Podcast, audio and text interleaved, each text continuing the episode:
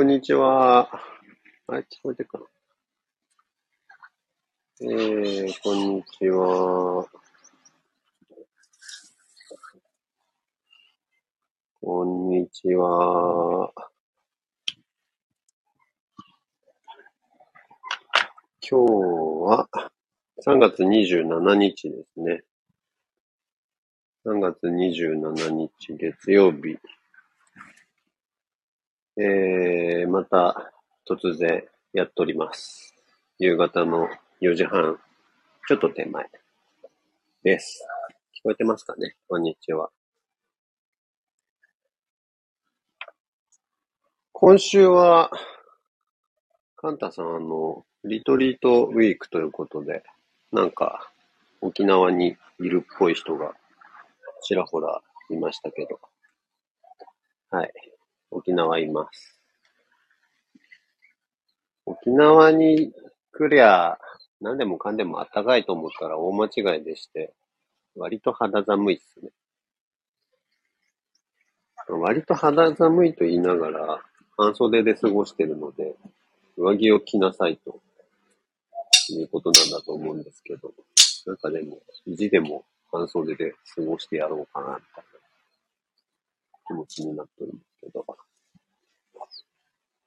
結局ね、どこ行っても仕事してんですよ。さっき気づいたんですけど、僕、いろんなとこ行ってますけど、今年になってからだけでもさ、九州行って、愛媛県行って、仙台行って、あと豊橋行って、愛知県ね、豊橋行って、で沖縄これ実は今年2回目なんですけど、とかやってるけど、結局ね、毎回ね、パソコン開いてね、チャカチャカなんかやってるんですよね。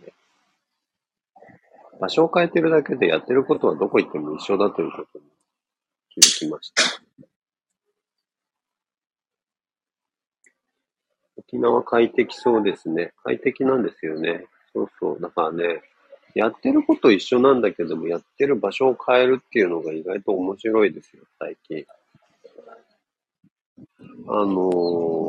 パソコン開いてさ、まあ、カフェどこでも仕事できるっていうことのメリットだと思うんですけどね。いいところ。どこでも仕事できるってことはどこ行っても同じことやってるとも言えるんだけど。毎回。でもそうなの。場所を変えてやるだけでも、ね、全然生産性も変わるというか、逆になんだろうな。生産性という意味では落ちてるのかもしれないんだけど、ちょこちょこ違うことやったり、のんびりしたり。する部分もあるし、僕ね、あれですね、海辺というか、あったかいところに行くとというか、ホテルにプールがあるとというか、1日に2時間ぐらい泳いでますから、まあ、今回も例に漏れず、だいぶ泳いでるんですけど、だから、仕事っていうの、なんていうの、何かを生み出すという時間は増えてるのかもしれないですけど、まあなんか、人間らしさというか、そういうのは、ちょっとだけ増えるのかもしれないです。リアタイ、ありがとうございます。ね。オンオフの切り替えが難しそうなんですよね。そうなんですよ。オンオフの切り替えがね、ないんですよ、多分。あります？僕多分、もともと会社員もやってた時間も長いですから、その頃はもしかしたらオンとオフとかってあったのかもしれないですけど、でも割とね、なんとか休日でも仕事みたいなことしちゃってたりとかしてましたから、その頃からなんかあんまりなかったんですよね。僕、約20年ぐらい前に、そうだね、約20年前に社会人になって、でその当時の感じって、やっぱ今よりももうちょっと、働いてたんですよ、みんな。社会がね。で、特にそのクリエイティブに従事する人たちっていうのは、夜な夜な働くみたいな感じがあって。で夜な夜な働いて、夜中にタクシーで帰ってきて、そっからなんか、朝までお酒飲んでとか、なんかそういうのがザラだったので、そういう時代に社会人になっちゃったもんですから、まあそれでも多分マシな方だったと思うんだけど、割となんていうかそのオンとオフというか、仕事とプライベートとか、そういうのの境目は極めて曖昧にこう生活しちゃったんですよね。その当時はその当時で、もうほとんどなんか本当はアカホリックっていう言葉が似合うぐらいずっと仕事してましたけど、でもね、今は違う意味で、例えばなんだろうな、時間ができるじゃん。ちょっと時間ができる。例えば飛行機に乗って1時間半あるぞとか、新幹線に乗って2時間あるぞとか、なんか打ち合わせ終わって次の打ち合わせまで1時間あるぞ。なんかそうなると、よし、じゃああの仕事しようとかって言ってさ、なんか結局仕事してるっていうことに最近気づいて。ただ、それがなんかね、やっぱやらされてる感じはすごい薄いですね。あれもやりたいし、これもやりたいし、どれからやろうみたいな。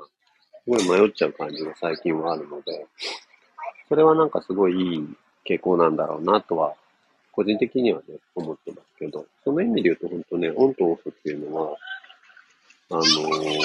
買い目がないんですよ。逆に言うとね、睡眠の質とかすごいあんま良くないと思ってますね。割とさ、寝る直前までというか晩ご飯食べるでしょ？その後ちょこっと遊んだりとかするんだけど、子供もいるからね、子供と遊んだりとか、したりもするんだけど、その後また子供寝てから一仕事しちゃったりするもんですから、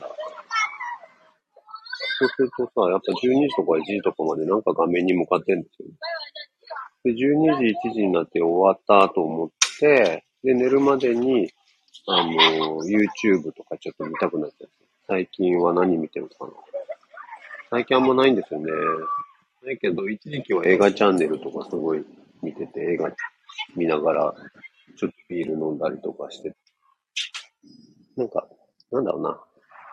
精神的には良い時間だったんだけど、睡眠の質という意味では多分、画面から離れなさいっていう感じだったのかもしれないですね。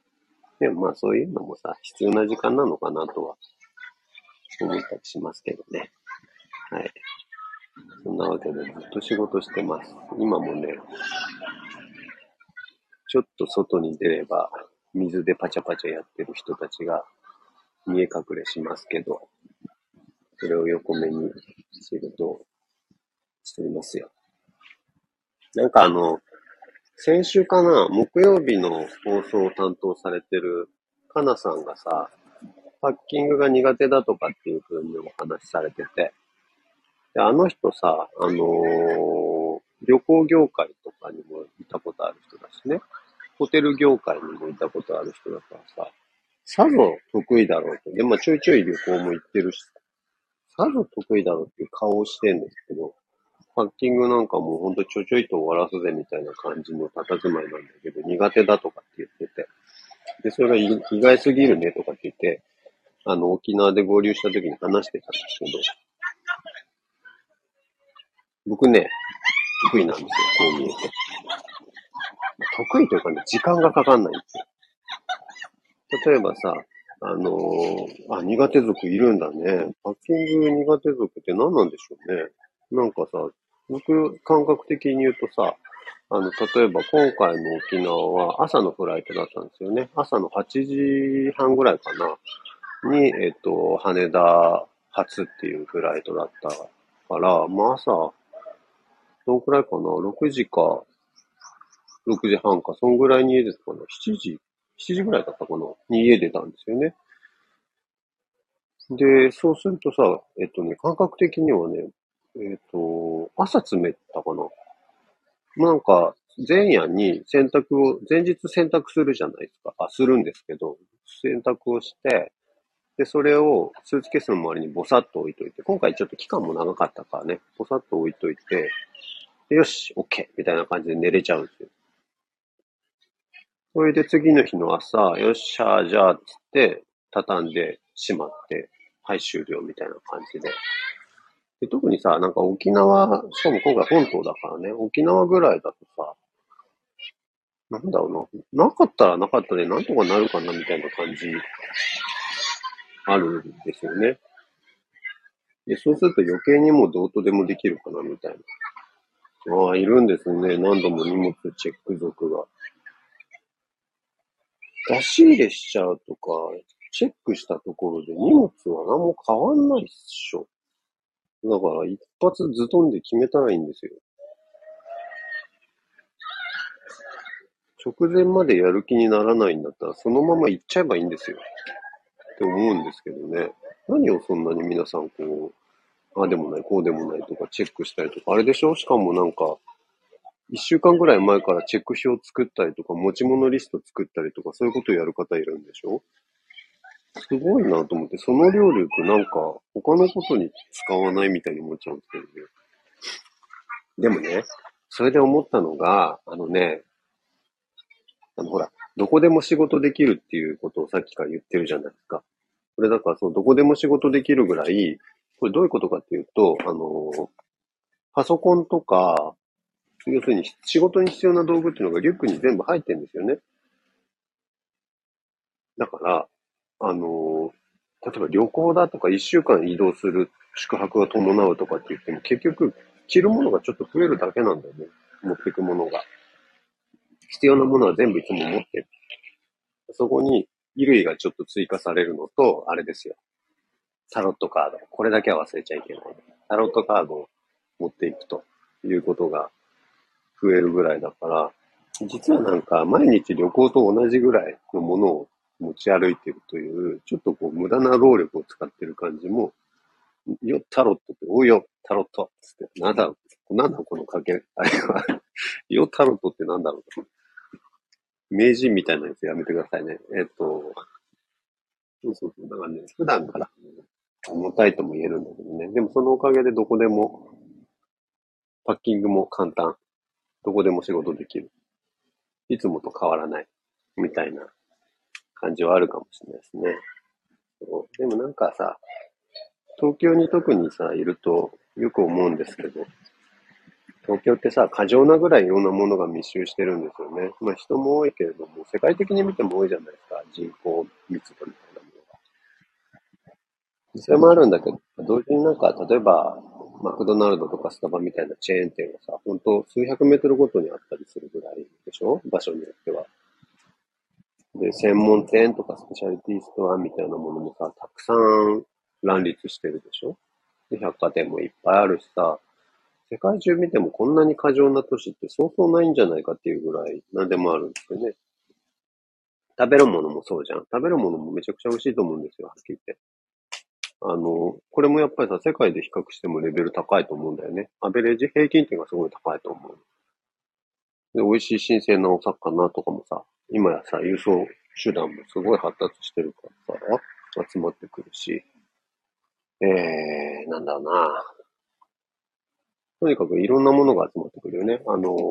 まあ、今ね、なかなかちょっと外出というか移動の機会が減っちゃってるからっていうのはあるけど、それでもなんかアーティストの公演とかさ、そういうのも東京にいれば大体見れるし、そういうとこいるとさ、こう移動することって一体なんだろうなっていうのは思わなくもないですよね。だって東京にいれば全部できちゃうんだからね。でもなんか、それを、最近よく思うんですけど、ゆうじさんのね、本じゃないけど、やっぱその場所に行って、普段と同じことしてたとしても、なんというかその時間軸の中で、その土地の風土みたいなものをね、感じながら過ごすっていうのは、すごくこう豊かなというか、心地よい感じがしますよね。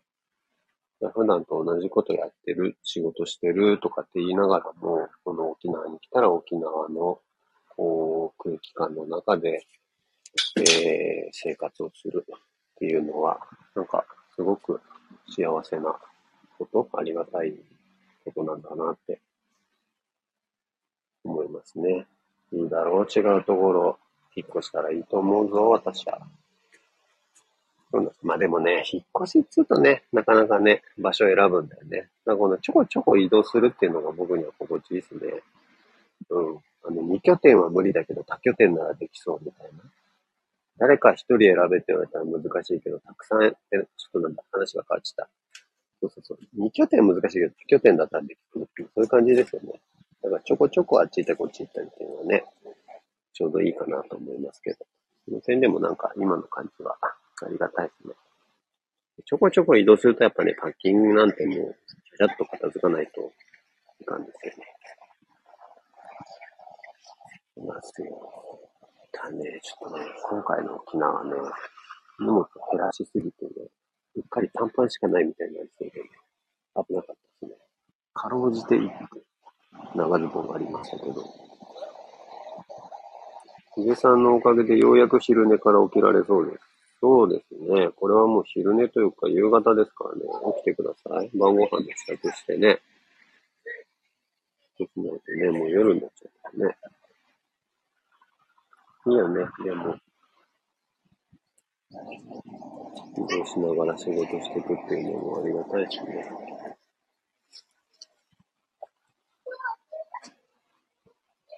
はい。ということで、もうしばらく沖縄滞在続きますけど、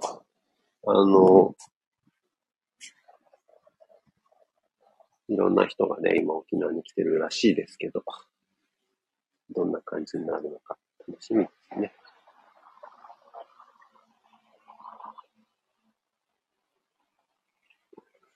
この次はどこだろうな。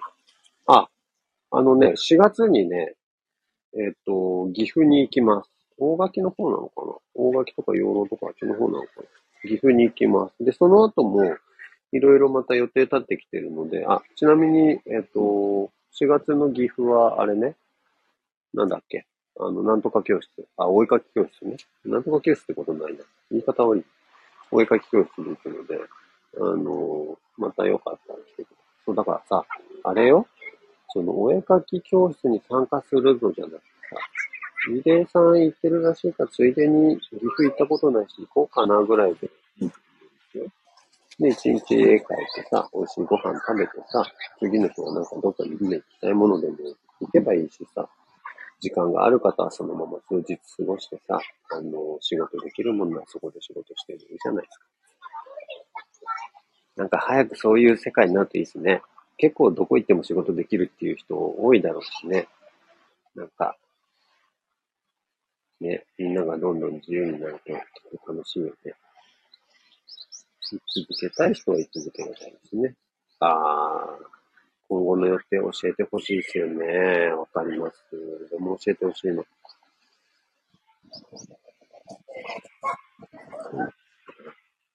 ちょっとまたまとめます。頑張らなきゃ。一番頑張れ。スケジュール。なんだろうね。パッキン、さっき言ったそのパッキングが苦手か得意かみたいな話で、僕予定超苦手ね。